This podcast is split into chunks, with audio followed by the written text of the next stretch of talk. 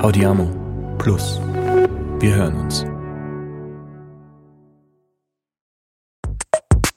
Kunst und Klischee. Kleingedrucktes zum ästhetischen Leben. Der Podcast von Katharina C. Herzog und Christian Batzand-Hegemark. Oh. Magst du noch was trinken? Bist du voll gut Ich bin dabei? äh, voll happy und alles gut. Mhm. Naja, Ready. wer startet? Ich gebe das Wort an den Christian. Bum, bum. Also, wir haben heute hier Matthias Stolz. Uh, Oh. Wir Hallo. starten, wir starten in die neue Staffel. Es ist Anfang Herbst, unglaublich warm. voll warm. Klimawandel erreicht Ahoi. uns. Ja. Wüt, oder? Ja, ist Das ist, abgefahren. das ist, äh, irgendwie ist es angenehm, aber es ist irgendwie spooky. Ja. Genau, so ein Underton, den man nicht wegkriegt. 27 Grad waren es heute. Ja. Und ich finde das echt spooky, wie du sagst. Mhm. Das ist ein bisschen, naja, aber über das Wetter wollen wir heute eigentlich gar nicht so reden, gell? Mit dir. Nicht, oder? Oh, ich meine, ich weiß nicht, wir können aber mit dir, mit dir Na, übers wir reden jetzt einmal, Matthias. Also, Ja. wir haben mit dir einen Menschen hier zu Gast, der sich immer wieder umorientieren möchte oder neu orientieren möchte. Du bist wahrscheinlich den allermeisten Menschen als ehemaliger Politiker bekannt. Du bist jetzt gerade in aller Munde, weil du ein musikalisches Projekt äh, gemeinsam mit Kurt Razzelli äh, startest. Du hast aber noch ganz andere Sachen gemacht. Du bist sowieso Unternehmensberater, du hast Bücher geschrieben. Was noch alles dazu kommt, werden wir sicher noch erfahren. Aber wir fangen eigentlich immer in der Kindheit an. Und wir wollen dich daher fragen, ganz banal, wie war deine Kindheit? War da schon irgendetwas, was auf die auf heutige Aspekte von deinem Leben im Nachhinein Rückschlüsse geben hätte können? Oh ja, viel, viel, viel. Die Kindheit war glücklich. Die war äh, sehr glücklich. Bin ein Bergbauernbub im Klostertal aufgewachsen, im Vorarlberg auf 1000 Metern. Ähm, die Welt war klein und rund, war in Ordnung. Wir war, war sehr naturbezogen natürlich. Du bist natürlich so auf einer kleinen Landwirtschaft Nebenerwerbsbauern, also ich glaube, verdienen war nicht das Thema, sondern das war Tradition und das war, Was habt ihr da gehabt? wir haben gehabt äh, drei Kühe, zwei, drei Rinder, äh, ein bis zwei Schweine, ab und zu mal Hühner, eine Weile lang meine Schwester ein Pony. Idyllisch. Idyllisch, ja, ja. Viel Arbeit, also ich habe ganz viel natürlich mitgearbeitet, das bleibt bis heute. Das, also ich kann gut arbeiten, kann gut Verantwortung übernehmen, habe langen Atem, habe hohes Pflichtbewusstsein, also es ist alle, alemannischer Hochgebirgsethos katholischen Zuschnitts, ja. habe schlechtes Körpergefühl, weil das haben wir damals nicht mitgekriegt.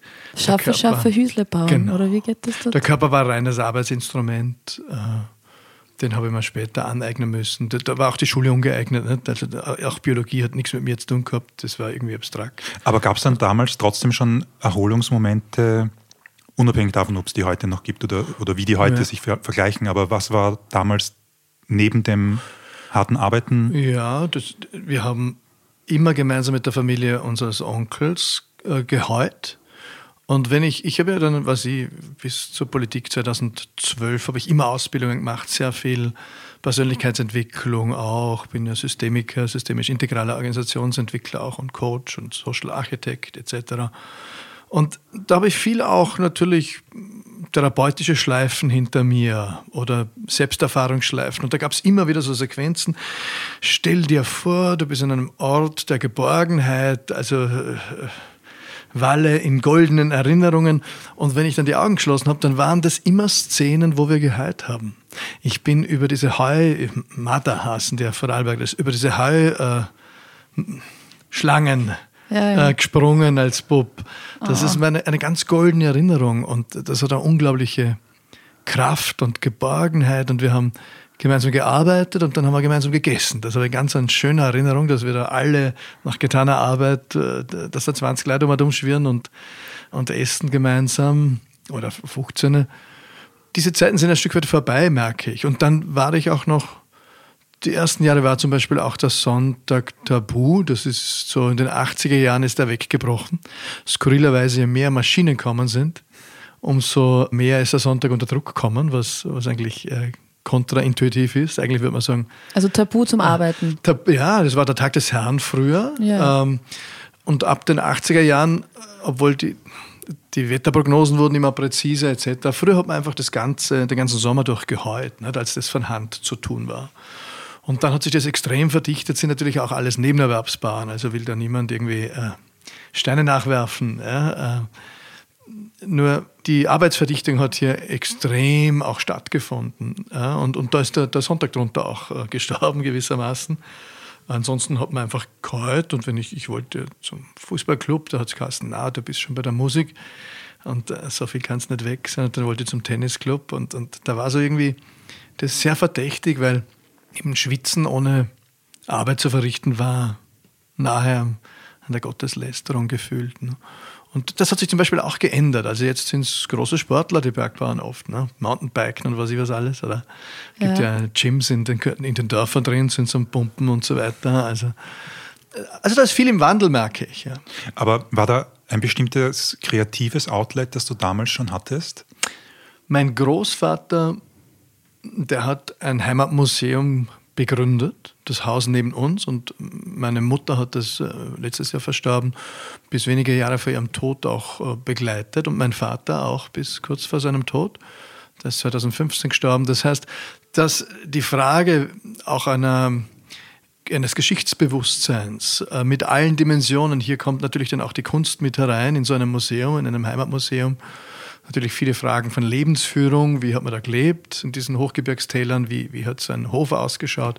Aber die Kunst kommt auch mit herein, weil es natürlich für damalige Verhältnisse 19. Jahrhundert ein sehr wohlhabender Hof war. Und da gab es auch Kunst, in dem sind natürlich alles sehr katholisch äh, verbrämt. Und dann war ich bei der Musik, ja, Harmoniemusik, Walter Malberg, Klarinette, Saxophon, silbernes Leistungsabzeichen des Vorarlberger Landesmusikverbandes.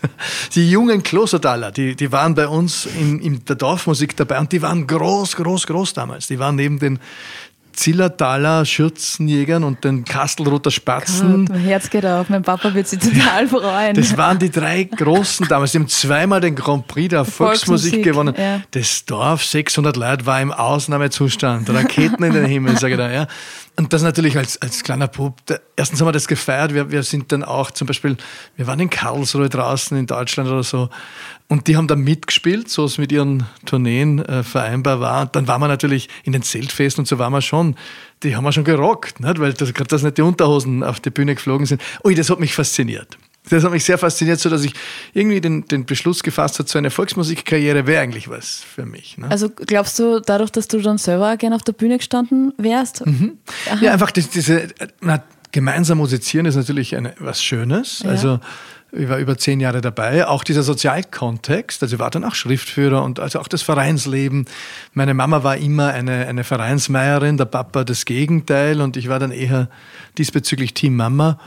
Und ähm, ja, und dann gab es andere Disziplinen auch. Mein Onkel, mittlerweile auch verstorben, der war Philosoph, der hat so christlich-jüdische Verständigung beim Herder Verlag begleitet und hat so Bücher geschrieben, die äh, niemand verstanden hat aus unserer Verwandtschaft. Aber der hat mir zum Beispiel einmal mitgebracht, ich habe den nicht oft gesehen, vielleicht drei, vier, fünf Mal in meiner Jugend- äh, und Kinderzeit. Einmal kam sein Sohn auch mit, der hat ein, ein wildes Instrument ausgepackt, ich war so sieben. Das war ein Fagott, noch nie gesehen, so ein Teil und das absurde Geräusche gemacht. Und der hat dann, wir waren mit ihm so im, im Hochmaat oben und dann ist so ein Hirsch über die Forststraße gelaufen und der hat diesen Moment festgehalten in einer Wortmalerei. Mir ist es durch Mark und Bein gegangen und wow. Weißt wow. du noch, was er da gesagt hat? Nein, aber das, die, die Kraft des Wortes, also ich, ich habe das Gefühl, habe ich noch. Ich weiß nicht, was er gesagt hat, aber das Gefühl, also, wow, sowas kann man also auch mit Worten. Und dann hat er mir geschenkt, Herr, das Volkslexikon das war, glaube ich, das einzige Lexikon, das wir daheim hatten. Da haben wir natürlich zuerst in die Geschlechtsteile vertieft und alles, was verboten war. Ne? Und dann, ich war auf der Couch und nicht mehr vorhanden, einen halben Tag. Ähm, also das sind alles Zubringer, glaube ich, zu Kunst. Ähm, ich habe dann einen Schnitzkurs gemacht, auch mit 13 beispielsweise. Habe Uhren geschnitzt, Teller geschnitzt. Ähm, so kam es von verschiedenen Seiten. Aber dann bist du trotzdem mehr in die Richtung gegangen, dass, was warst du, Landesschulsprecher? Mhm. Bist dann trotzdem in so eine Richtung gegangen? Ich bin ein Politschädel, das bin ich ganz massiv. Das lerne ich auch jetzt, da ich als Künstler unterwegs bin, zum ersten Mal auch diese Rolle für mich lebe, auch diese Rolle äh, als Begrifflichkeit in, bekleide und in Anspruch nehme, ich lerne total viel über mich, weil das ist natürlich so eine neue Rolle zu manifestieren in der Öffentlichkeit. Ich merke unter anderem, wie viel politische Energie ich habe. Was heißt das? Äh, wie, wie sehr politschädel ich bin. Also ich arbeite viel auch in Workshops als systemischer Organisationsentwickler, so auf das Thema Berufung hinein. Äh, auch meine Bücher äh, drehen sich immer wieder um das Thema Talente, Berufung, Purpose, Sinn des Lebens, äh, auch spirituelle Fragen. Also das letzte Buch, Gespräche mit einem Baum, ist ein sehr spirituelles Buch. Was ist das menschliche Abenteuer? Und was ist gemeint mit, mit Christian sein oder mit Matthias sein? Ja, ähm, ja und ich, ich, ich glaube, dass es sinnvoll ist, mit den Schritten, die man geht, sich selber ein Stück weit näher zu kommen. Und die Kunst bringt mich mir ein Stück näher und in diesem Erkennen merke ich, wie ein zutiefst politischer Mensch ich bin. Das habe ich immer gewusst, aber ich fühle es jetzt nochmal anders. Äh, ich kann und will dem auch nicht davonlaufen. Also unsere Talente, nicht gelebtes Leben vergiftet. Wir bekommen Talente mit und die haben was mit uns zu tun. Hm. Ja, also bist du äh, die Lena, dann hast du die Lena-Talente.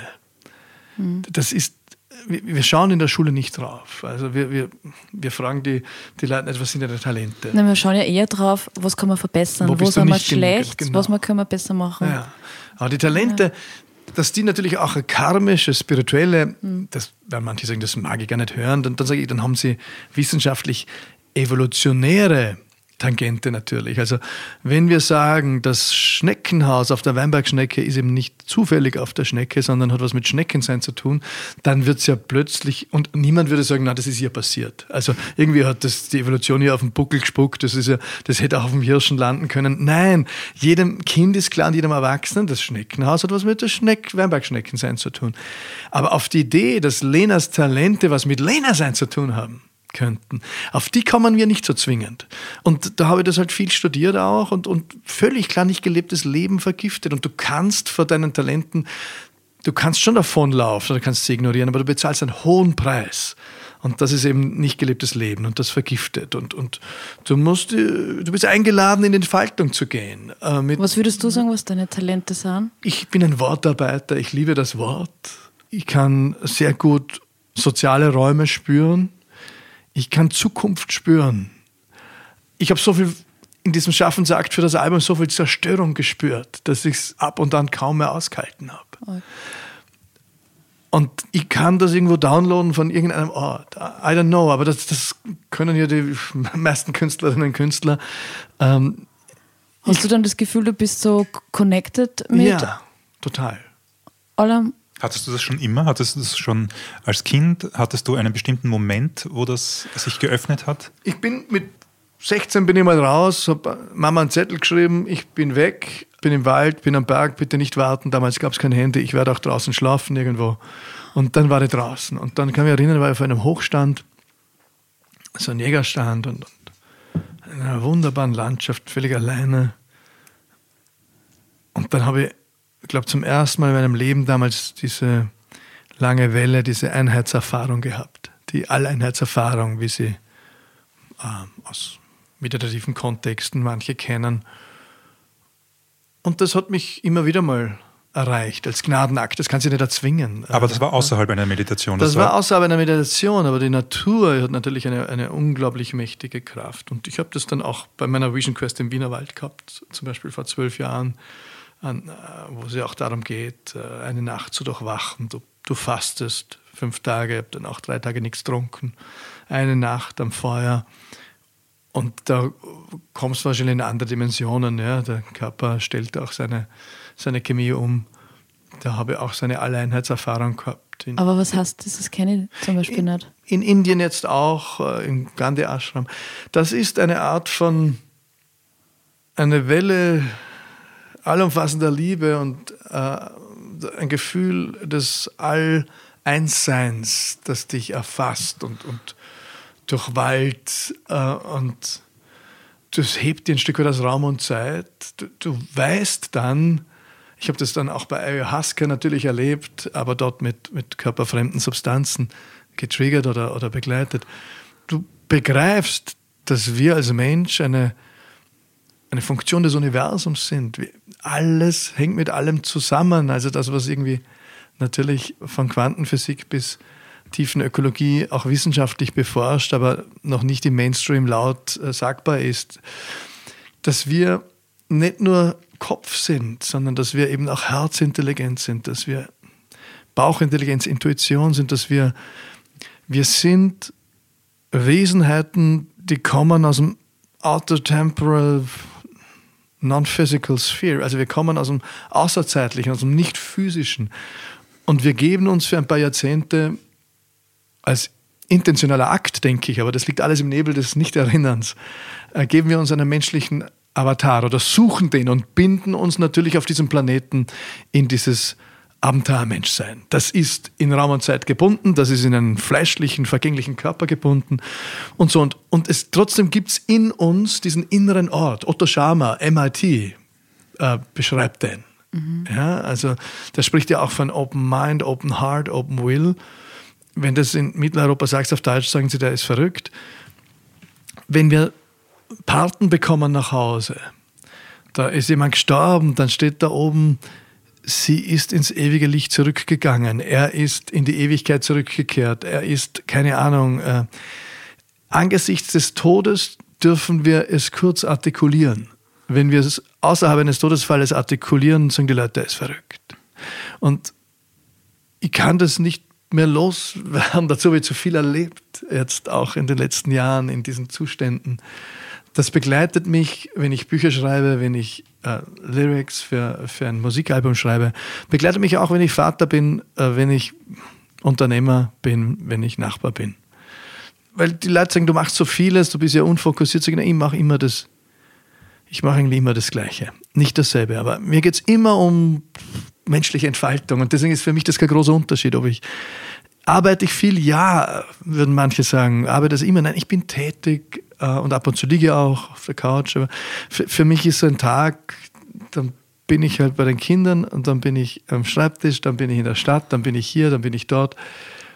Ich zähle nicht die Stunden, sondern ich bin Mensch äh, und ich möchte diese Entfaltung feiern und ab und zu bin ich auch Depre und schlecht gelaunt, das gehört auch alles dazu und in mir wohnt auch die Angst und in mir wohnt die Liebe und ich versuche mir selber auf die Schliche zu kommen.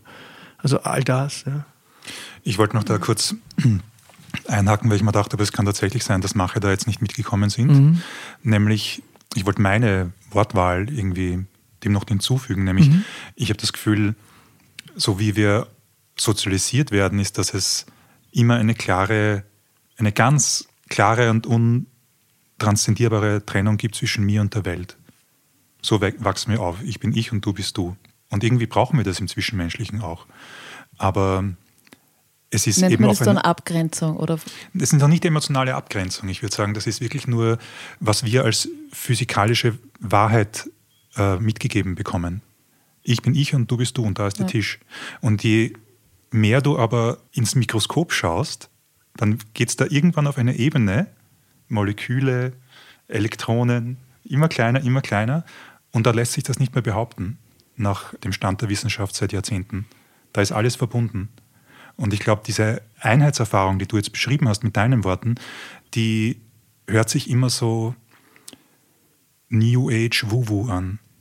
Und sie ist es aber nicht, sondern mhm. sie ist eigentlich seit einiger Zeit State of the Art der Physik, aber sie wird nicht, das hast du so jetzt benannt, wenn ich es äh, mir richtig gemerkt habe, so, es wird quasi nicht in die Massenmedien übergebracht. Man könnte eigentlich heute schon danach unterrichten, dass wir alle in Verbindung stehen, immer. Aber es wird nicht so unterrichtet. Naja, aber ich finde es nicht, dass zum Beispiel jetzt viel mehr über Achtsamkeit und das alles gesprochen wird wie früher. Das ist ja jetzt viel mehr ein Thema geworden. Genau, aber das ist ein Oberflächeneffekt von etwas, was ja noch immer so klingt wie, ah, ich tue mir halt was Gutes. Achtsamkeit verbindet sich in den Gedanken der meisten Menschen meiner Meinung nach nicht damit, dass wir hier eine physikalische Realität widerspiegeln. Und ist auch schon wieder, Klammer zu, mein, mein kurzer Absatz ja. dazu. Ich wollte es nur noch sagen, dass, es, dass mich das manchmal so auch, auch irritieren kann, dass es eben dann so belächelt wird. Mhm. Oder ich fand auch Wir haben gelesen das Falter-Interview von mhm. letzter Woche. Da fragen die dich auch nach äh, so spirituellen Themen, aber ich mhm. habe auch das Gefühl gehabt, dass sie gar nicht verstanden haben, was sie, was da überhaupt für Antworten kommen. Ja. Also ähm, ich fand das sehr fair beim, beim, beim Falter. Da hat man natürlich schon auch fast Sorgen auch gemacht und habe mich sehr gefreut, weil das sehr fair war. Ich habe, äh, wer zum Beispiel völlig äh, aus, aus, meiner Wahrnehmung daneben ist und das alles ins, ins Lächerliche zieht, ist der Standard immer. Äh, in vielen, das war schon bei, bei meiner Buchbesprechung, jetzt auch äh, bei der Besprechung des, des Albums. Äh, es geht allerdings vielen jungen Bands so, also das liegt jetzt nicht nur daran, dass ich dieses äh, spirituelle Thema habe hier oder dieses äh, existenzielle. Die betroffene Person, die das schreibt, die, die dürfte hier eine Tendenz haben insgesamt. Ne? Da wird dann so viel Häme draufgepackt, so viel Häme und da wird so drauf gehabt, das ist brutal. Ne? Und dann kommen noch irgendwie 500 Kommentare drauf, die auch einfach sagen, der ist krank, der ist abgedreht, der, ist, der, der spinnt, der hat ein Drogenthema. Aber was macht das mit dir dann in so einem Fall? Weil, weil du produzierst was, du machst was, es kommt ja. irgendwie aus dir, du willst dich quasi ja. verbinden und dann kommt halt dann es Hate. Gibt, ja, es ist, man muss es immer in, in in die Gesamtrelation stellen. Also wir haben 80 Prozent, wir haben extrem viel Medienecho, sehr viel Medieninteresse und 80 Prozent ist positiv. Also da will ich mich nicht beschweren. Ja. Und skrillerweise übersetzt sich das nicht ins Booking für Tickets. Ja. Also ich habe eben gesehen, dass auch in meinem Freundeskreis die wenigsten verstehen, was ich da mache, auch in meiner Ursprungsfamilie und ähm, äh, mit dem Musikalbum jetzt. Äh, also das, hast du gar nicht checken, dass du dich jetzt als Künstler... Ja, auch als Künstler ist es schwierig zu nehmen. Ja, das, jetzt, jetzt ist ja wieder, schon wieder was, was Neues und so weiter das hat ganz viele Dimensionen, warum das schwierig ist zu nehmen. Das verstehe ich auch. Ja. Ich war dennoch überrascht, wie, wie groß das Unverständnis ist. Ähm, und bin jetzt auch überrascht, wie schwer wir uns tun, gerade in Westösterreich zum Beispiel auch, ähm, irgendwo in äh, Ticketverkauf zu kommen. Ja, weil irgendwo, man, das, ist, das Ganze ist ja kein Business Case. Ja. Es ist das da aus der Hobby die ist die Aktivität, die jetzt äh, nicht äh, erwerbsmäßig äh, meines Lebens hier bisher. Dann haben wir sehr hochproduzierte Videos. Ja, oder? ja, eh. Und, und da gibt es eben sehr viel Interesse. Aber eben ich merke auch, da gibt es noch ein, es ist zu, zu weit draußen, es ist zu avantgardistisch. Es ist, äh, da gibt es auch die Theorie Spiral Dynamics und, und ich kann es auch als wissenschaftlich, also systemisch integral ableiten. Das, was ich hier als Themen bearbeite, das ist anschlussfähig für, für ein, zwei Prozent der Bevölkerung. Äh, nur weil ich in einer Blase lebe und glaube, das, das sieht die Mehrheit so, dann muss ich immer wieder einen Schritt zurück machen. Wie gehe ich mit, mit Hate um? Naja, ich bin dann schon beeindruckt, will es dann auch wissen, lese es auch, habe dann diesen Vulnerability Hangover, gibt es gar kein gescheites deutsches Wort, irgendwie ein Verletzlichkeitskater der aber immer über Nacht verschwindet. Also ich weiß, das, das kann mich schon sehr bedrücken, ein paar Stunden und am nächsten Tag ist er weg. Also du kannst dich da abgrenzen, du kannst es loslassen oder wie du Ich habe da dann schon uh, ab und zu den Reflex, dass ich auch zurückhauen will. Mhm. Ja, weil manche sind so einfach so klar darauf ausgerichtet, dass es verletzend ist. Das ist ja, ich kann das auch. Ne? Der kriegst eins zurück in die Goschen. Aber ist es auch, und, Entschuldigung. dann muss ich mich immer wieder auch gut führen und sagen, überlegst du und morgen schauen wir nochmal drauf und dann ist der Impuls weg, dass ich zurückhauen will am nächsten mhm. Tag. Ich würde gerne wissen, ob das, mhm. ist das was Hiesiges, ist das was Österreichisches, dieses Schuster bleibt bei deinen Leisten? Ja, natürlich haben wir in Mitteleuropa eine schlechte Fehlerkultur. Also dieses eben im Schulsystem zitiere dann immer Finnland zum Beispiel mit dem einen äh, auch Leitsatz für Schule, kein Kind beschämen würden wir das ernst meinen, würden wir zum Beispiel Ziffernoten für Siebenjährige abschaffen, weil es natürlich eine, keine sinnvolle Information ist für Siebenjährige, dass die Republik mit, mit dem Adler kommt und mit einem Zertifikat und Siebenjährigen ausrichtet, aufstehen, ganze Klasse bitte herschauen, du bist nicht genügend. Also ich bin ja leistungsorientiert durchaus, das ist glaube ich bekannt, äh, liberaler Parteigründer, nur Leistung im Sinne von Bewährung, im Sinne von Bewährung im Leben. Das Leben will Bewährung, das Leben will Leistung. Ja, ohne Leistung gibt es kein Leben. Ja, ohne Spannung gibt es kein Leben. Und gleichzeitig haben wir halt ein extrem defizitorientiertes System. Wir haben sicherlich große Neidreflexe auch in unserer Gesellschaft. Also wir haben große Tabuzonen. Du darfst nicht über materiellen Erfolg reden. Äh, sollst insgesamt, also mhm. wenn du die Leute fragst, was sind deine Talente, Erwachsene, Kinder sagen, weiß ich nicht, hat mir dann keiner gefragt. Und Erwachsene sagen, naja, das sollen doch andere sagen. Also die halten das für unbescheiden, darüber zu reden. Mhm. Ähm, also da gibt es viele, dafür haben wir andere Lichtseiten in unserer, äh, in, in unserer Gesellschaft. Aber ja, da haben wir sicherlich einige Zubringer, dass dieses Sentiment, dass man sich nicht mit einem freut, wenn er sich äh, ausprobiert und Schlussendlich hängt es aber wesentlich davon ab, ist hochindividuell. Also die, die von einem Ort der Liebe drauf schauen, auf das, was ich mache, das habe ich immer festgestellt, die, die lächeln freundlich und sagen, aha, der geht in was Neues, dem kommt was durch derzeit oder der ist in einer Manifestation, in einem Geburtsakt. Mal schauen, kann ja mögen oder nicht, aber ich wünsche ihm alles Gute jemand, der zwider ist mit seinem Leben und, und unzufrieden mit seiner Verfasstheit, der projiziert natürlich auf, auf, auf so einen und der sagt, der, der hat einen Vogel, der hat eine Midlife-Crisis, der hat ein Drogenthema. Was glaubt er, was er ist? Glaubt er, kann das alles? Und, äh, Glaubst du nicht, dass so. das so ist, dass Menschen, andere Menschen gerne in Schubladen stecken und man ja. weiß bei dir gar nicht mehr, wo man die hin ja, soll? Ja, Weil wir haben ja. mal drüber geredet, ey, über Authentizität. Ja. Also du, du bist so wandelbar, bist sehr vieles und dann weiß man halt auch nicht mehr, mehr ja, eh. Wer ist dann da, weißt also Verstehe ich auch. Also das verstehe ich. Das, und das ist ja, ich meine, die Leute haben jetzt ja auch, die befassen sich jetzt auch nicht mit mir, so wie ich mich mit anderen nicht befasse, sondern der, der, der schwirrt halt irgendwann vorbei mit einem Zeitungsartikel ja. und sagt, aha, Jetzt hat er schon wieder eine andere Frisur auf die Art. Ne? Das ist schon wieder eine andere Rolle. Also, dass es verwirrend ist, das ist ja völlig klar. Die Frage, was mache ich mit dieser Verwirrung? Wie leite ich sie? Also, welche Emotionen ruft es in mir auf? Mhm. Das ist wesentlich von meiner Selbstführung und von meiner eigenen emotionalen Verfasstheit äh, äh, und, und von, meiner, von meinen Haltungen abhängig, finde ich. Insofern, ich, ich nehme sie auch nicht persönlich, ja, außer in den ersten Stunden. Weil ich weiß, es, es gehört ja nicht mir. Und trotzdem kannst im ersten Hinschauen nicht, äh, ja. Du müsstest ja komplett egolos sein, ja, dass es dich nicht ja, verletzt. Also ja. das Weil ich mich auch selbst hinterfragen will. Ne? Das ist, äh, der sucht der Bühne und dann natürlich, oder der ist völlig falsch abgebogen, schon lange. Dann sage ich, okay, könnte auch sein, dass sie recht haben. Nicht? Und dann, ich will da schon immer streng sein mit mir selbst. Also führt mich das Ego auf, einen, auf eine Bühne wieder? Suche ich die Bühne wegen dem Ego? Oder ja, aber die Frage ist wahrscheinlich, ja. macht es dich glücklich? Also ja, führt mich mein Herzen. Meine Kontrollfrage ist, kommt es wirklich vom Herzen? Oder äh, kommt es äh, vom Ego? Und wenn ich da drauf komme, also kommt es aus einem höheren Selbst oder aus dem Ego? Ja? Ist es mit einem offenen Herzen, offenen Willen? stelle ich mich zur Verfügung. Also es ist, ich, ich komme immer wieder zum Punkt, dass, dass ich, ja, es ist, kommt von Herzen. Weil der Kopf hat eh zehn Argumente, ich soll aufhören mit dem Scheiß. Das Excel-Sheet sagt, du hast einen Vogel.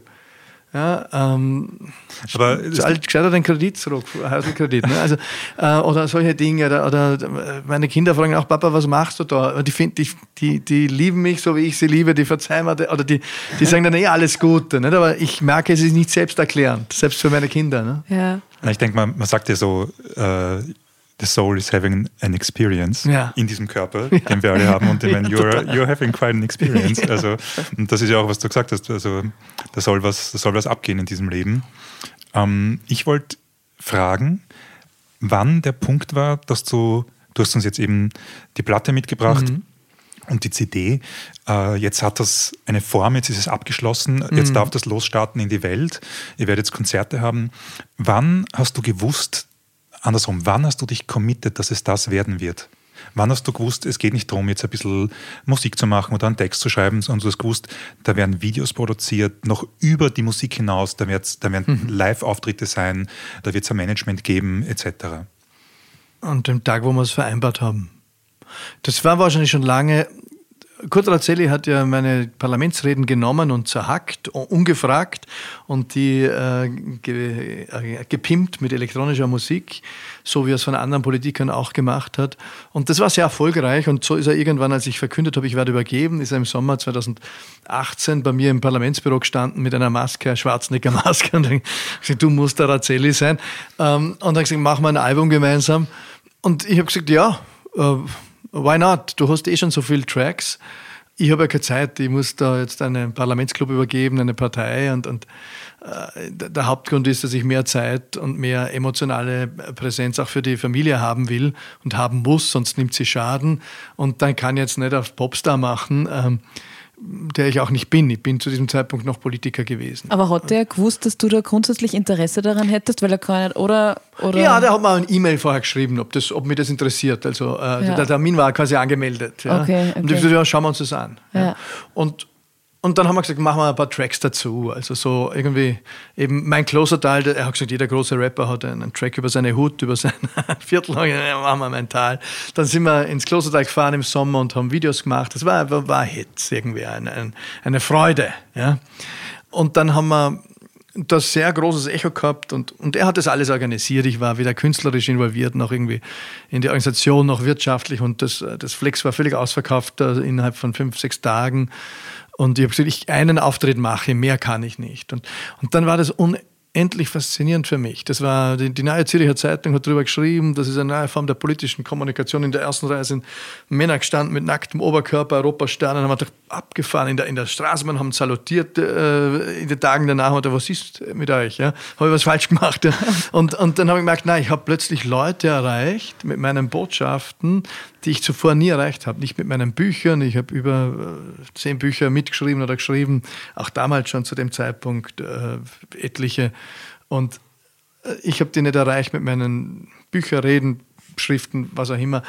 Die Musik hat eine ganz besondere Kraft okay, ich kann nicht singen, aber ich kann Musik machen, ich bin ein Wortarbeiter, ich kann Lyrics, äh, aber jetzt ist nicht die Zeit. Es gab dann Booking-Agenturen, Künstleragenturen, die haben gesagt, ihr müsst auf Tour gehen und ich habe mich sehr geschmeichelt gefühlt, mein Ego hat gesagt, ja, das ist jetzt die Rockkarriere, das sollte man machen.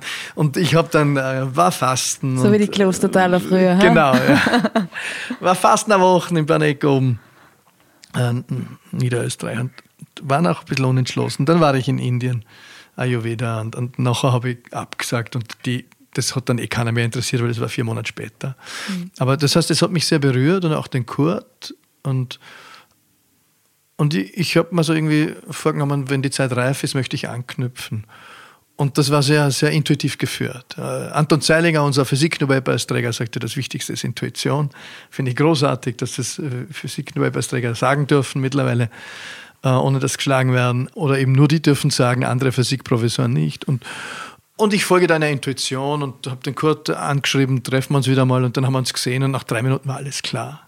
Und dann bin ich noch sehr viel in anderen Projekten, dann ist es nur sehr, hat es tröpfelt ein bisschen, aber es war klar, dass wir ein Commitment haben, dass wir das Wann, dann machen wir das ordentlich. Und, und diesmal gemeinsam als Künstler-Duo. Also diesmal bin ich nicht Rohstoff, sondern bin ich auch Künstler mit dem, was ich kann und bin, ein Wortarbeiter. Und wie schaut der Prozess dann aus bei dir? Dann am Anfang habe ich wenig Zeit gehabt.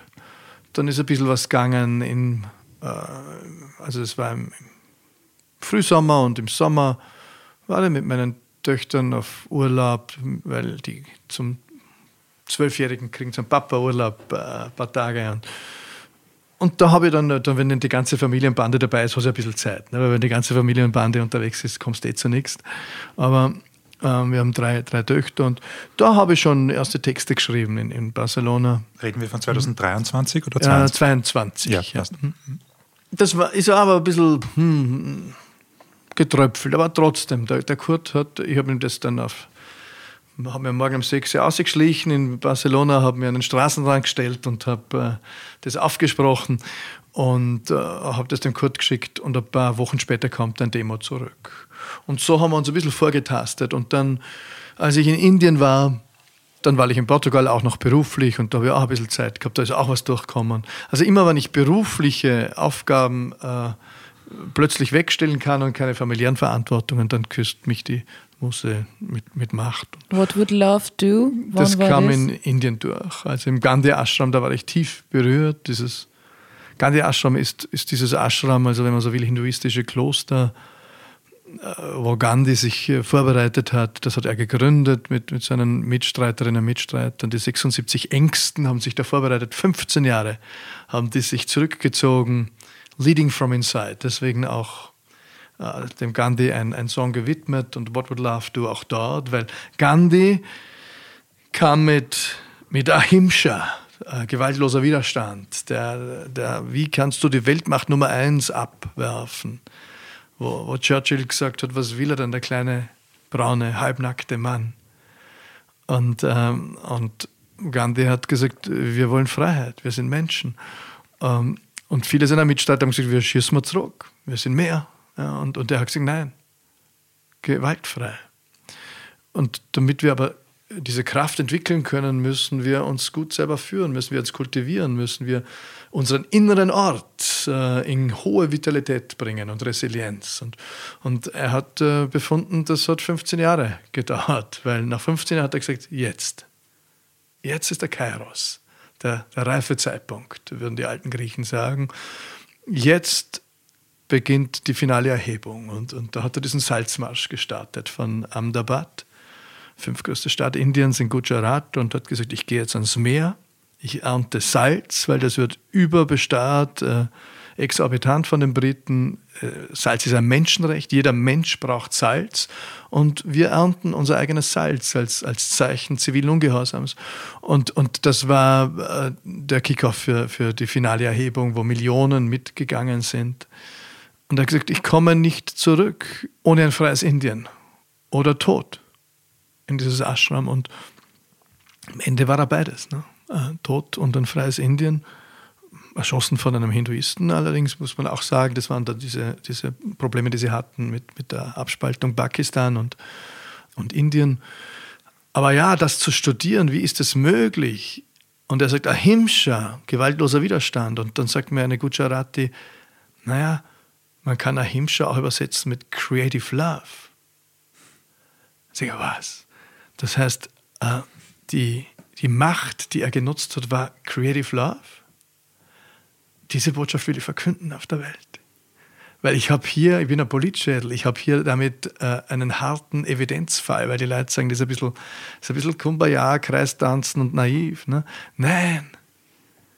Äh, einer der gewaltigsten äh, Befreiungsakte des 20. Jahrhunderts und der Menschheitsgeschichte überhaupt wird äh, von der Führungsperson dieser Bewegung paraphrasiert mit Creative Love, Leading from Inside. Bumm, da habe ich harte Evidenz. Mit dem kann ich jetzt durchs Land ziehen. Und das mache ich. Wie war es für dich, dort zu sein? Diesen, also was für eine Aufladung hat der Ort? Warst du das erste Mal dort? Das, ja, in Gujarat das erste Mal. Das Ashram selbst ist, wir waren in einer Partnerinstitution ein bisschen außerhalb der Stadt. Das Ashram selbst ist auch berührend, äh, gleichzeitig ist es natürlich auch touristisch und, und viel Lärm rundherum. Was macht man da den ganzen Tag? Was passiert dort? Im Ashram selbst ist ein, ein Museum auch und es gibt natürlich äh, Teile, die nicht zugänglich sind.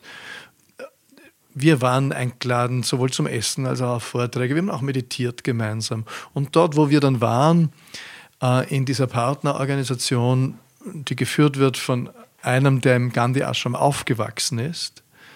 Dort sind wir durch drei Schichten gegangen. Me, we, us. Das Erstaunliche ist ja, dass das Englisch zwei Formen von wir hat, das Deutsche nicht. Ne? Also me, da, da, sind wir einfach in, eine, in tiefen Schichtungen eingedrungen, eingedrungen von, von, von uns als Individuum durch Meditationen, durch Gesang, durch Diskussionen, durch Exkursionen. Im Wie haben wir nachgespürt, wie ist das, hier als Gemeinschaft zu sein, in Beziehung zu sein. Wir Menschen sind radikal soziale Wesen. Und im Ass, da geht es dann in die Verbundenheit mit allen Erscheinungen des Lebens und mit dem Universum und all seinen äh, Ausdrucksformen. War jetzt gar nicht so Rocket Science, nur wir sind da mit einer großen Liebe äh, empfangen worden von Service Base äh, geleitet. Der Nippon Meta hat das begründet. Es ist ein indischstämmiger Amerikaner, lebt im Silicon Valley.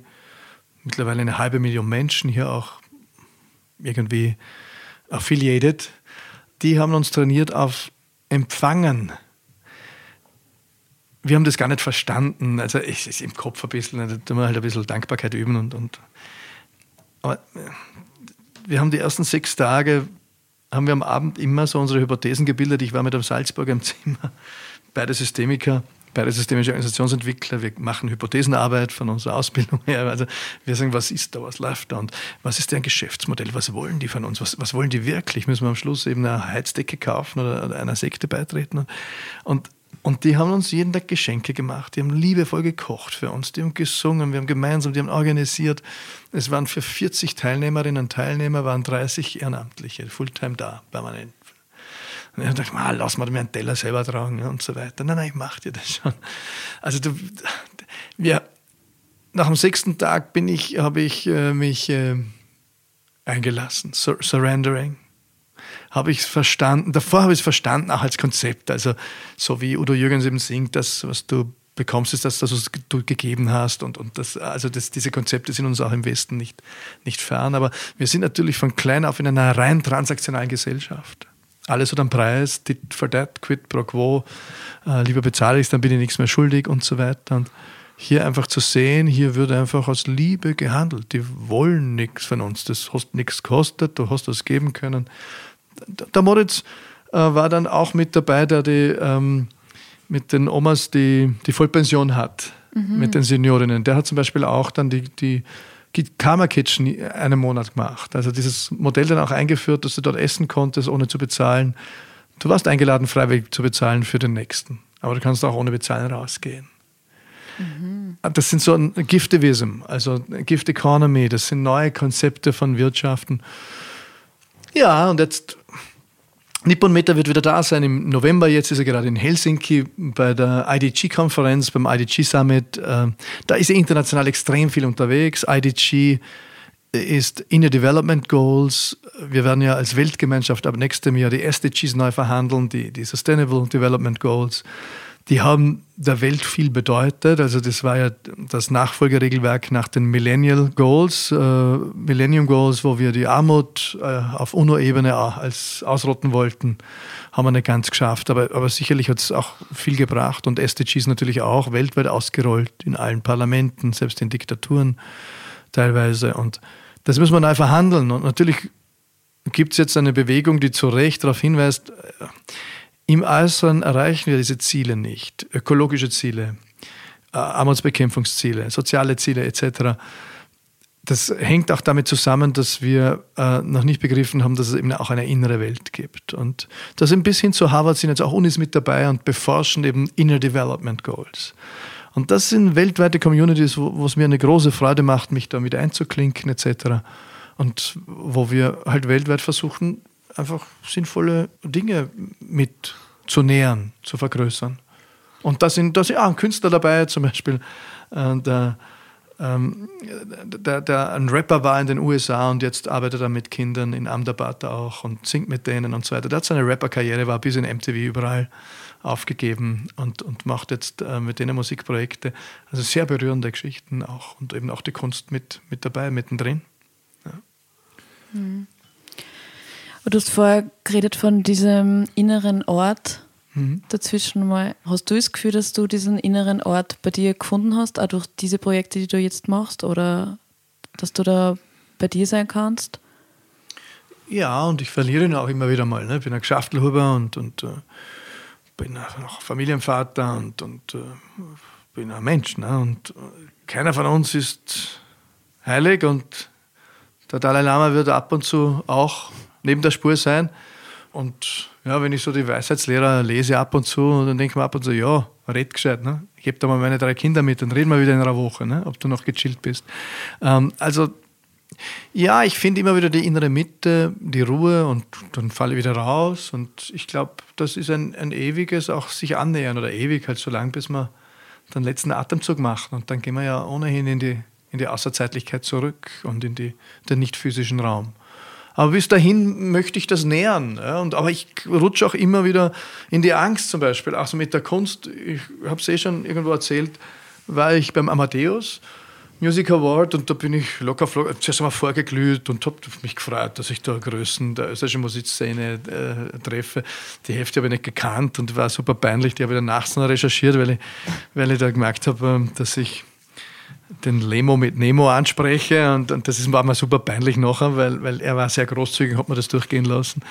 Ähm, ähm, aber ja, äh, ich bin halt da neu in der Branche und ja, und dann sitze ich da drin und, und hinter mir war Blutschink zum Beispiel, das sind Tiroler, mein Alter ein bisschen, da habe ich gefreut, habe ich gekannt, aber rundherum viele Leute, die ich nicht gekannt habe, viele, viele junge Leute, 600 Leute.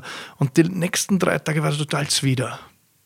Und dann, meine Frau hat dann auch gesagt, was ist denn los mit dir? Und dann habe ich das irgendwann verstanden, auch mit ihrer Hilfe, ich bin über den Vergleich an den Ort der Angst abgerutscht. Ich habe gesagt, okay, mhm da ist so viel Talent, so viele junge Leute, die ihr Leben in den Dienst stellen äh, und einfach Künstler, Künstlerin sind, hier auch äh, in den Erfolg kommen wollen, auch gesellschaftlich, wirtschaftlich.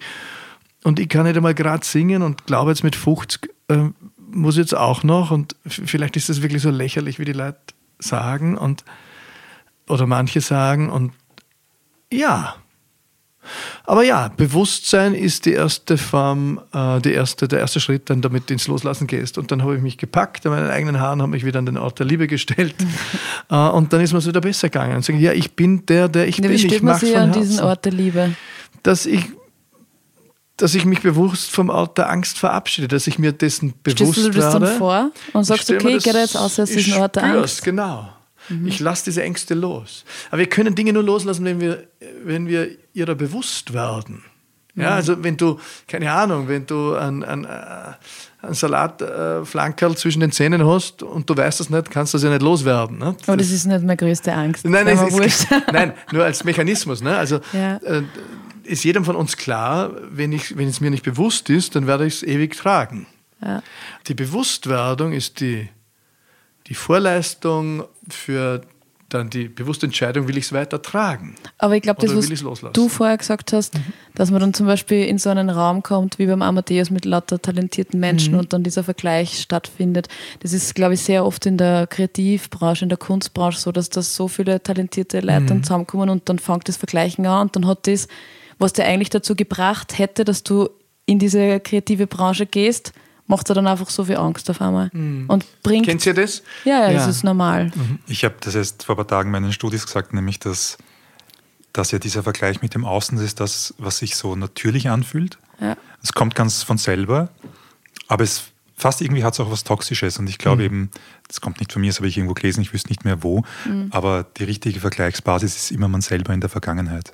Mhm. Und ja. dann schaut die Welt anders ja. aus aber ist tricky, finde ich, in unserer Gesellschaft oder mit unserer Sozialisierung dorthin zu kommen. Und nicht nur das, sondern auch durchs Internet. Also das ist gerade, wenn du Grafikdesign machst oder in so einer Branche bist, das Vergleichen geht jetzt nicht nur in den Umkreis mit den Leuten, mit denen du dich umgibst, ja.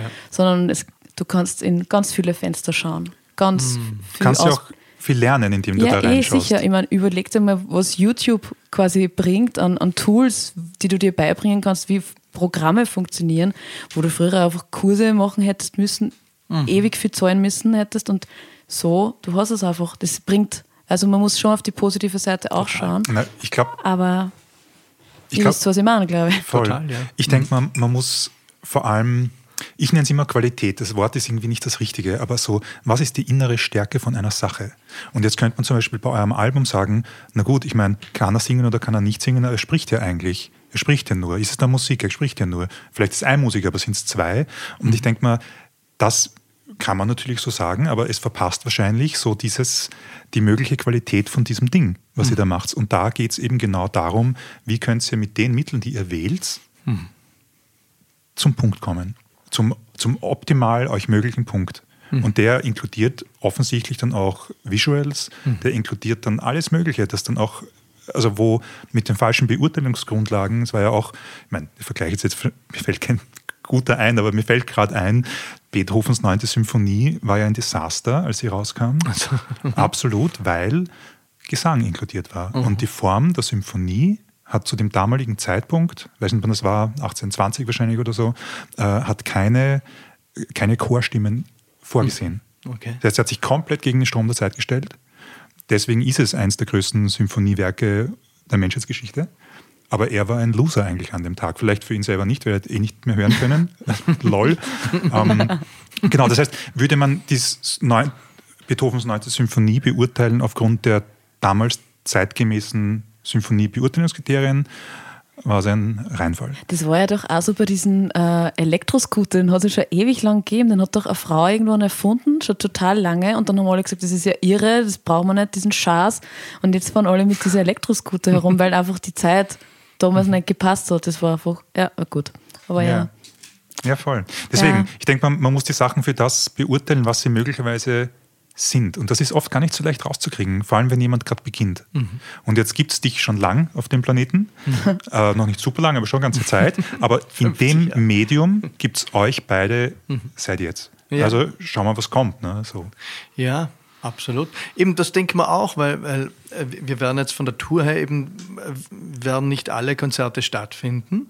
Und dann denken wir, wow, äh, so viel Arbeit, so viel Hingabe, so viel Leidenschaft und dann da bleibe ich am Ort der Liebe und sage, ich weiß noch nicht, für was es gut ist. Das, ist auch, das war ganz spannend, als ich das Buch geschrieben habe, mit, das letzte Buch eben mit, mit einer Föhre tatsächlich, ja, äh, Gespräch mit einem Baum, da, da bin ich auch an der Föhre gesessen, habe 70, 80 Prozent des Buchs wirklich am Baumstamm lehnend äh, geschrieben, ja, bis der Laptop halt immer leer war, dann bin ich heim oder der Notizblock oder die, die, die Hände äh, kalt verkrampft im Winter und dann ist es gut gelaufen, war in Österreich ein, Bestseller, aber bewusst einen deutschen Verlag genommen, weil ich wollte einfach Deutschland auch mal spüren und habe einen großen deutschen Verlag. Und ähm, Deutschland war mäßig. Hm? Da war ich ein bisschen unrund am Anfang, aber dachte, hey, hm, da geht doch mehr und so weiter. Und nach ein paar Wochen bin ich wieder zu meiner Führer rauf, die ist da im Wienerwald, eine halbe Stunde von, von wieder Hammer weg. Also muss ich mal ein kurzes Zwiegespräch halten. Könnte ich auch von daheim, aber ich komme nicht in die Stimmung, dass ich ihre Persona wahrnehme. Tut mir leichter, wenn ich, wenn ich bei ihr bin oder wenn ich völlig irgendwo allein auf einer Insel hocke, dann geht es auch. Ja, dann kann ich mich fern einwählen gewissermaßen. Und dann steht diese Persona in mir auf und beginnt mit mir zu sprechen. Und da kommen Dinge, die mir im Selbstgespräch nicht kommen würden. Und ich habe halt erzählt, so, wie geht's da mit unserem Buch? Ja, ist gut gelaufen, oder? In, Österreich jedenfalls. Und ich gesagt, sie, ja, ja, finde sie auch. Also, ja, Deutschland ist, ist, äh, Deutschland ist, ist ein bisschen mau. Das muss ich wohl selbst in die Hand nehmen. Der Verlag bringt das nicht zusammen. Ja, ähm, werde ich ein gescheites Projektmanagement aufgleisen. Dann sagt die Führer ungefragt, nein. Sag ich, was heißt nein? Sag ich, sagt sie, nein. Dann sage ich, ja, schon, ich meine, das, sonst wird halt nichts passieren. Dann sagt sie, nein, wir haben unseres getan. Bin ich heimgegangen und habe beschlossen, ich mache eine Veranstaltung in Deutschland, in Berlin, weil ich gerade oben bin. Da sind eh nur drei Leute gekommen, das war im Freien und unangemeldet vor der russischen Botschaft unter den Linden. Geregnet hat es und habe beschlossen, ich mache nicht mehr mehr. Wir haben unseres getan. Ich will nichts mehr erzwingen. Es soll fließen. Und so denkt man jetzt auch, aha, die Konzerte, also zwei von fünf werden jetzt stattfinden. Ja, vielleicht buchen uns die Wiener Festwochen, vielleicht ein Festival, wie auch immer, vielleicht international. Es kommen Stimmen aus Indien, USA. Oder vielleicht war es das. Also ich lasse mich jetzt auch führen unser Schöpfungsakt ist getan. Jetzt ist es in der Welt. Jetzt können wir schon noch ein Projektmanagement draufhängen und ich will auch auf der letzten Meile nicht, nicht schwächeln. Aber ich, ich habe nicht das Gefühl, ich muss was erzwingen. Also ich kann das auch am Anfang auch so, wie soll, wie soll man mit dem Konzert absagen? Da soll man, soll man sagen, äh, Terminprobleme, Krankheitsfallen. Und dann haben wir, und das war aus einer Angst heraus, dass, dass, dass dann Hemme kommt und die Leute sagen, jetzt der Vollkoffer. Äh, war ja klar, dass das keinen interessiert. Und nein, wir werden das so erzählen, wie es ist. Und ich freue mich total auf Wien. Das, das wird ein, ein Hochamt des Menschseins. Wir werden da feiern. Das wird äh, grandios sein. Das wird äh, jede und jeder, der da ist, wird es sein Leben lang nicht vergessen. Und ich freue mich auf Innsbruck in Treibhaus. Und dreimal kam es halt nicht in die Welt. Ähm, noch. Noch. I don't know. Ich weiß nicht, für was es gut ist, aber ich wurde ja geschickt. Ich habe mir ja nicht ausgesucht, gewissermaßen. Und es gibt auch diesen Spruch, Rejection is Protection. Und also, derweil fühlt es sich nicht nach Rejection an, sondern derweil, äh, glaube ich, es ist am Starten. Mhm. Und äh, ich glaube auch, da müssen wir uns in einem Jahr wieder treffen, dann müssen wir ein bisschen mehr, vielleicht müssen wir uns in zwei Jahren wieder treffen, ja. dann müssen wir wirklich mehr. Aber derweil würde ich, ich meine, ich kann es, glaube ich, sehr gut nachvollziehen, dieses, ah, da geht gerade was nicht ganz so auf, mhm. aber das das, kannst noch, das kann man noch nicht wissen. Kann man nicht sagen. Ja. Ich glaube wirklich, ich glaube, die Haltung ist genau die richtige, weil ich verstehe, dass man aus Projektmanagementgründen wahrscheinlich dahin kommt, dass man jetzt schon sagt, die Prognose, äh, mhm. aber es ist so wurscht, die Leute können nicht mehr das Wetter von morgen wissen. Sie, ja. Aber sag nochmal die Termine. Das also 17. 17. November ist Tirol, Treibhaus und 30. November ist Wien, SimCity. Und ja, ich, also ich, denke auch, als jetzt hier dieser, dieser brutale Angriff äh, dieser Terroristen in Israel stattfand, ich, ich, ich war da schon drin. Ja, ich, äh, also das ist ähm, das, was wir hier auch vertonen, ist all das, was gerade stattfindet und auch stattfinden wird. Wir werden als wir werden sehr stark in Zerstörung äh, wachsen in den nächsten Monaten und Jahren. Das ist das, was ich spüre in, in meiner Tiefe. Und, und das, das will ich aber nicht stehen lassen als reine Beklemmung, sondern wir müssen einen Umgang finden mit dem und, und gleichzeitig wächst auch die Hoffnung und wächst das Neue, so wie halt man, das ist ein, ein schwieriger Spruch, nicht? Die, die, der Krieg ist die Mutter aller Dinge. Ähm, Faktum ist, dass, dass wir natürlich die gesellschaftliche Transformation bisher immer wesentlich über Kriege getrieben haben. Wir wissen gar nicht, ob Demokratien fähig sind, sich äh, rundum zu innovieren. Wir spüren ja, dass da was zu Ende kommt derzeit. Wir spüren, dass die Demokratie unter Druck ist. Ist ich würde ich würd es nicht einmal bei 50 Prozent sehen, dass meine Kinder in meinem Alter eine Demokratie erleben in Österreich. Da ist ganz groß was im Rutschen. Und ich will dazu nicht mehr posten im Moment. Ich will keine Bücher schreiben. Ich will keine Interviews geben. Ich, ich habe eine ich war sprachlos und habe eine neue Sprache für mich finden müssen. Und die habe ich gefunden intuitiv. Ich verstehe jetzt erst, warum ich die gesucht habe. Und die bringt mir aber auch wieder die Sprache zurück auf meiner auf meinen alten Seiten wäre ich eine Gitarre. Ja? Also plötzlich spüre ich wieder eine klare politische Energie, die vorher nicht da war. Also es ist alles sehr seltsam. Ich muss mir selber noch zuschauen. Und es ist wirtschaftlich kein Erfolg und es ist künstlerisch ein Erlebnis für mich. Ich bin ein, ein Lehrling eben in einer neuen Branche und staune und zittere, habe Angst gehabt, also beim ersten Auftritt im Ö3-Studio. Ich merke mir ja, selbst wenn ich selber schreibe, die Texte, du kannst, wenn ich ein Buch geschrieben habe, du kannst mir auf die Bühne stellen, ich rede 20 Stunden durch, ne? auch Podcast ja auch, man hört es gerade, Gefahr, da geht eh halt nie mehr wieder haben. Ne? Aber so eigene Texte, oder fremde Texte noch schlimmer, auswendig lernen und auf den Takt äh, einbringen, das macht mir Druck. Ja, und das, äh, äh, das ist neu. Und dann sage ich, ich will jetzt mich gar nicht dieser Angst aussetzen mit 50 oder schon, aber das gehört jetzt auch dazu. Ja, das ziehen wir jetzt durch. Punkt. Und dann hat es mir eher Freude gemacht. Und ist eh gegangen. Aber ich bin halt drei Tage ein bisschen am Nervöseln. Nicht? Und um, äh, das ist normal. Im Umkleidekabine, wenn ich einkaufen gehe mit meiner Frau, am, am Üben und am Häusl am Üben und im Auto am Üben und im der Straßenbahn am Üben und überall. Aber es bringt dich total in den Moment, was ja im meditativen Kontext eigentlich genau das ist, was man will. Die, das ja. macht ja dieses äh, Adrenalin, das da ja. rauspfeift. Freust dich auf die Bühne? Ja, das schon. Bühne kann ich, Bühne mag ich. Aber es ist eine andere Art von Bühne. Es ist eine andere Art von Bühne und ich freue mich. Ja, wir müssen noch, wir haben einige Vorbereitungen müssen wir noch erledigen. Ja. Wir haben eine ganz klare Geschichte. Also die Menschen, die, die da kommen, die werden mit uns auf der Erde landen. Wir kommen ja uh, lost in space. Wir kommen aus dem Space. Wir waren fünf Jahre da draußen. Wir kommen runter und, und bam, sind wir da. Ja. Und dann, also es gibt eine ganz klare Story, wo jeder und jede mit hineinwachsen wird. Dann machen wir einen Rückblick, wie hat es uns ausgeschossen ins, in die Galaxie und was haben wir draußen gelernt. Universe You Are, der erste Track. Und dann machen wir eben eine kurze Rückschau. Und dann, dann bist du da nach fünf Jahren gelandet und schaust dir um, wenn fünf Jahre entwöhnt bist von der Welt. Und du landest da, musst du dir mal vorstellen, das, da packst du nicht. Du sagst, das gibt's ja nicht. Wie heißt dieses Tier da mit den zwei Füßen, da den zwei Augen, zwei Händen, der aufrechter Gang? Mensch, gibt es irgendeine Spezies auf dem Planeten, das nur annähernd so viel Ressourcen, Genialität, Konsequenz, Entschlossenheit darauf äh, verwendet, äh, seine, seine Artgenossen zu vergewaltigen, zu, zu beschädigen, zu drangsalieren, äh, zu töten? Nein. Also natürlich müssen wir in den Krieg rein, weil manche sagen, wie, wie könnt ihr, ich muss siegen und so ein brutales Video. Also, weil es die Realität ist. Ne? Es ist nur grotesk, dass es verboten ist äh, äh, unter 18 auf, auf YouTube, weil jedes Computerspiel in jedem äh, Kinderzimmer, zumindest bei den Burschen ab 12, äh, eine höhere Killerintensität hat. Da sind wir auch als Gesellschaft widersprüchlich natürlich. Und du musst anerkennen, was ist. Erst dann kannst du den nächsten Schritt gehen und es ist Zerstörung es ist Krieg, es ist Schmerz und, und natürlich ist auch äh, Freude und Liebe und alles parallel. Nur wir wollten auch das anerkennen und dann reifen wir eben in, in Coping-Strategien, in Bewältigungsstrategien mit dieser verrückten Welt, damit wir auf die positive Seite kommen und dann uh, Uber me to a place called Hope, let's swim in a Bay Called Love, uh, What Would Love Do. Das ist die Eskalation in die Liebe. Und das ist die Geschichte und die wird jede und jeder spüren, der dort ist. Und darauf freue ich mich schon. Jetzt ein bisschen was. Bammel habe ich, ob es funktioniert, aber ich stelle mir das total immersiv vor und, und als, als ein Hochamt eben des Menschseins. Ja, wir kommen vorbei. super. Ja, super.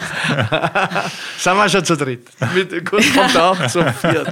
Lichttechniker auch, wir werden eine Lichtshow haben zu fünft. Ja.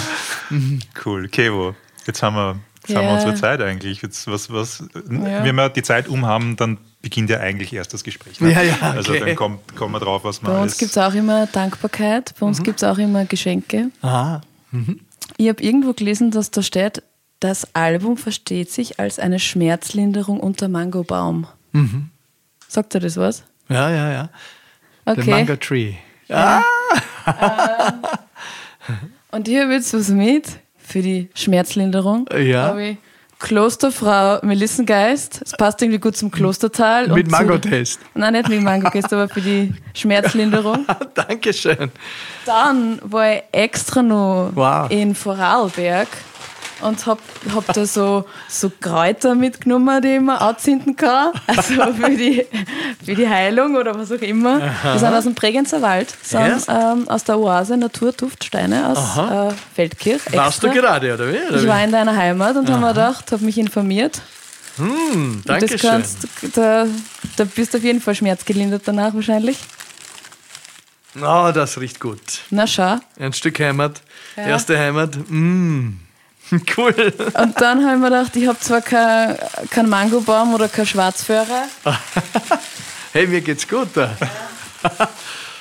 Aber ich habe so einen kleinen Bonsai-Baum mitgenommen. Oh. Ja.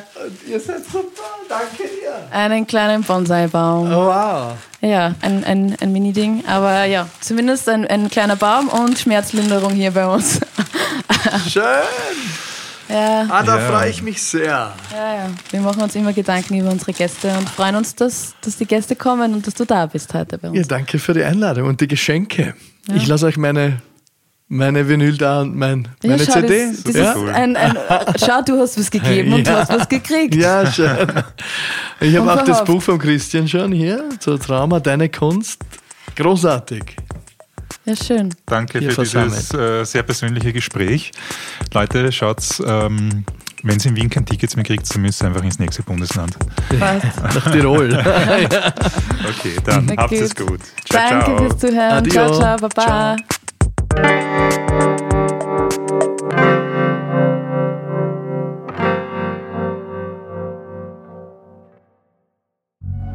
Audiamo Plus. Wir hören uns.